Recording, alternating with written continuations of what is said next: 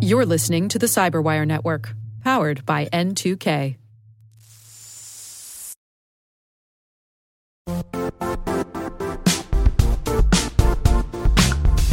The IT world used to be simpler. You only had to secure and manage environments that you controlled. Then came new technologies and new ways to work. Now, employees, apps, and networks are everywhere. This means poor visibility, security gaps, and added risk. That's why Cloudflare created the first ever connectivity cloud.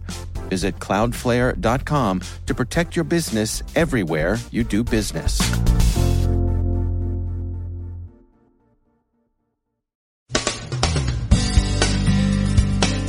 Ukrainian mines and railroads may have been hit in a dress rehearsal for December's attacks on that country's power grid.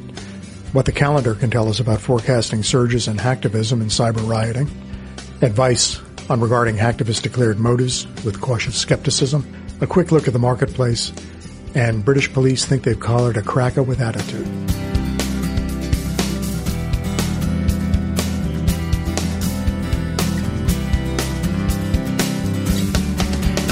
This is John Petrik, the CyberWire's editor, in Baltimore, filling in for Dave Bittner with your CyberWire Daily Podcast for Friday, February 12th, 2016.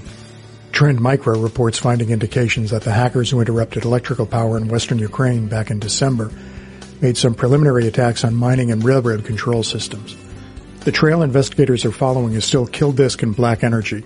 There's some speculation that the incursions into mining and rail systems were a trial run for the later cycling of power breakers and grid substations. There's also growing recognition that any number of disparate industrial sectors are susceptible to ICS hacking. The Russian government remains the principal suspect in all of this, and Ukrainian sources haven't been at all shy in making the attribution. U.S. officials have stopped short of moving from suspicion to conclusion, but one senior official, Deputy Energy Secretary Elizabeth Sherwood Randall, reportedly told an electrical industry conference yesterday that yes, indeed, it was the Russian government. The Department of Energy, citing the matter's sensitivity, has declined further comment. Looking at the calendar with an eye informed by causes, regional rivalries, and so forth may help network defenders focus their attention on likely surges of activism. Patriotic activism is, says Recorded Future, foreseeably occasioned by national holidays, anniversaries of violent acts, and even cricket test matches. Recorded Future's study focuses on patterns of cyber rioting between Indian and Pakistani activists, but its lessons have more than regional applicability. Activists' declared motivations may or may not represent their real motivations. The Cyberwire spoke yesterday with Leo Taddeo, formerly special agent in charge of the Special Operations Cyber Division of the FBI's New York office, and now CSO of CryptZone, and he made this observation in connection with the recently socially engineered compromise of directory information at the FBI. The .govs who claimed responsibility for the hack said they were acting in solidarity with Palestine. But as Taddeo said rather wolfishly, we thought, you don't really know much about hackers' actual motives until they're charged and arrested, at which point you can ask them. He noted, for example, that hackers of the Sony PlayStation network back in 2011 sought to cloak themselves in the Anonymous brand, but were soon convincingly disavowed by the hacktivist collective. The hackers turned out in the end to be just crooks. To read the full interview, visit thecyberwire.com.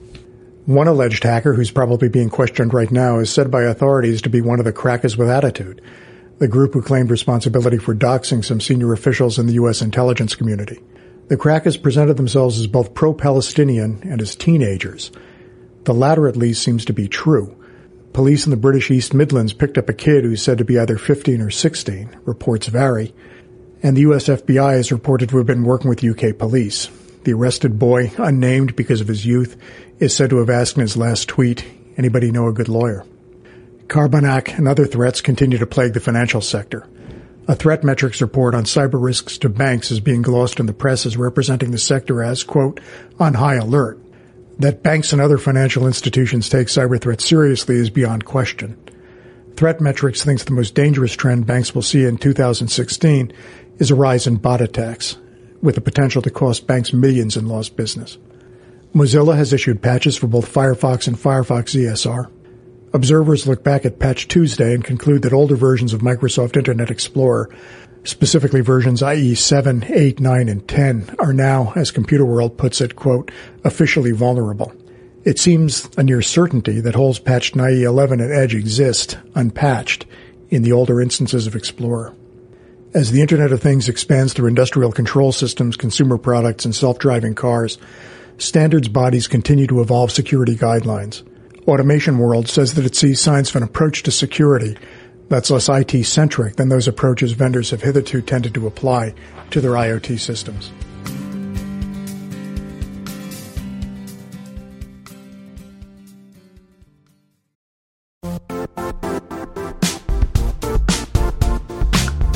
And now, a word from our sponsor, Zscaler, the leader in cloud security. Cyber attackers are using AI in creative ways to compromise users and breach organizations. In a security landscape where you must fight AI with AI, the best AI protection comes from having the best data. Zscaler has extended its zero trust architecture with powerful AI engines that are trained and tuned by 500 trillion daily signals. Learn more about Zscaler Zero Trust Plus AI to prevent ransomware and AI attacks. Experience your world secured. Visit zscaler.com slash zero trust.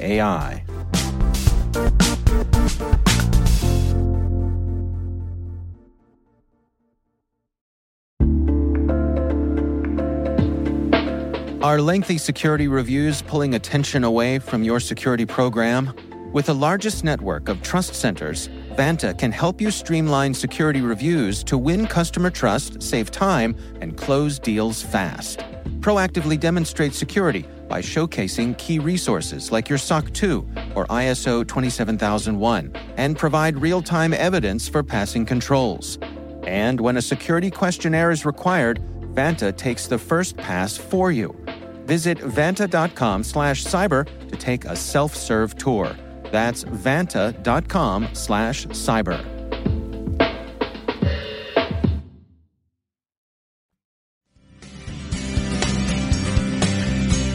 In the IoT and elsewhere, designing security into systems remains an important goal. The Cyberwire spoke recently with the University of Maryland's Jonathan Katz on one aspect of this challenge provable security. Here's what he had to say. Once again, I'm joined by Jonathan Katz. He's a professor of computer science at the University of Maryland. He's also the director of the Maryland Cybersecurity Center. Jonathan, let's talk about provable security. Tell me what that is. Historically speaking, crypto systems and in particular encryption schemes were developed in a pretty much ad hoc fashion. People would develop a scheme, they would throw it out there, uh, and then they would hope for the best essentially.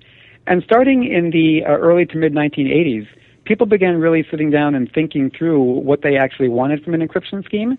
And they came up with the idea that after defining precisely what security properties you wanted, you could also potentially prove security of a particular scheme based on some mathematical assumption. So give us an idea how exactly do they work? The basic idea is that first of all you have to isolate a mathematical assumption that you believe to be true, and this is in the area of cryptography going to involve some mathematical problem that you believe to be computationally hard. A lot of people listening are probably familiar with the idea that factoring is a problem of that nature where we don't currently know any efficient algorithms for factoring, and so you could try to then build schemes based on the hardness of factoring large numbers. So you first have your mathematical assumption, then you come up with a definition of what it is you're trying to achieve using some particular scheme.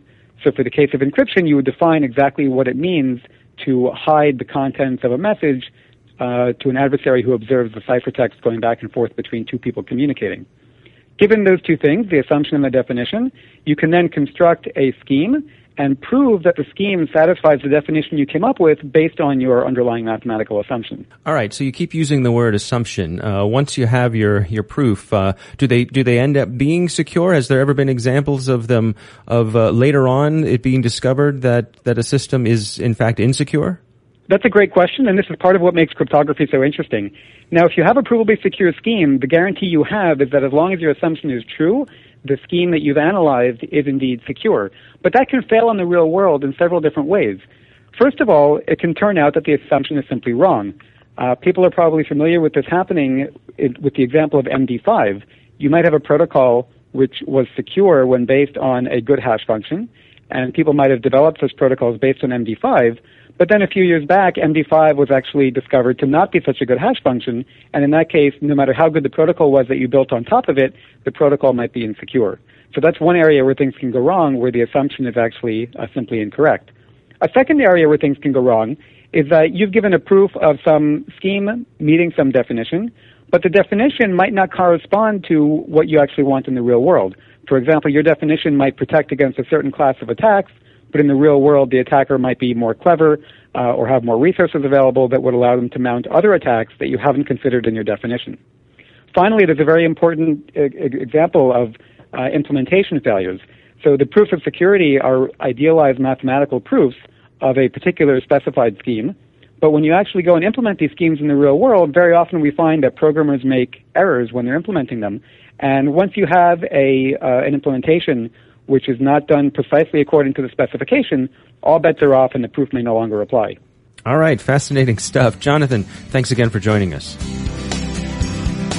The markets continue to yield a very mixed picture of the cyber sector, with some analysts crying caution and disappointment, others seeing sound direction and good buying opportunities.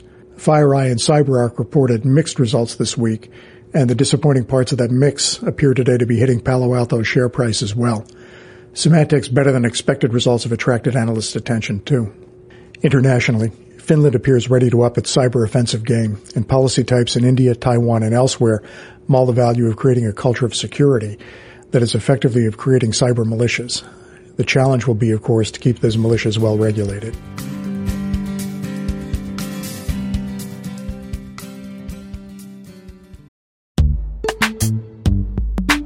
Struggling to secure on prem apps with modern identity? Don't worry, you're not alone. Join industry leaders from Fortune 500 organizations to secure your apps on any cloud with any IDP, regardless of your environment's complexity. Meet Strata's identity orchestration platform, Maverics. Say goodbye to the headaches of app refactoring and legacy tech debt. With identity orchestration, you can modernize legacy apps to use MFA or passwordless authentication in a few weeks, migrate from one IDP to another, and so much more without changing the app. No matter your IAM use case, Strata extends the value of your current identity investments. And the best part? You can try it for free today. Visit strata.io slash cyberwire to share your biggest identity challenge, and they'll hook you up with a complimentary pair of AirPods Pro. Don't miss out. Visit strata.io slash cyberwire. That's strata.io slash cyberwire.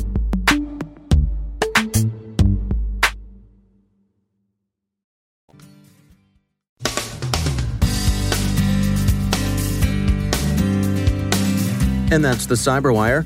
We are proudly produced in Maryland by our talented team of editors and producers. I'm Dave Bittner. Thanks for listening.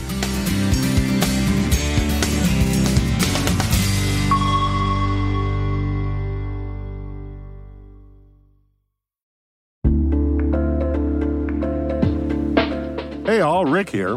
At N2K Cyberwire, we're dedicated to continuously improving the quality of the news and commentary on our network. That's why we're inviting you to participate in our 2024 audience survey. It only takes a few minutes, and your feedback is invaluable. Plus, you'll have the chance to win a $100 Amazon gift card as a thank you for your time. Head on over to cyberwire.com slash survey. That's cyberwire.com slash survey to share your feedback now.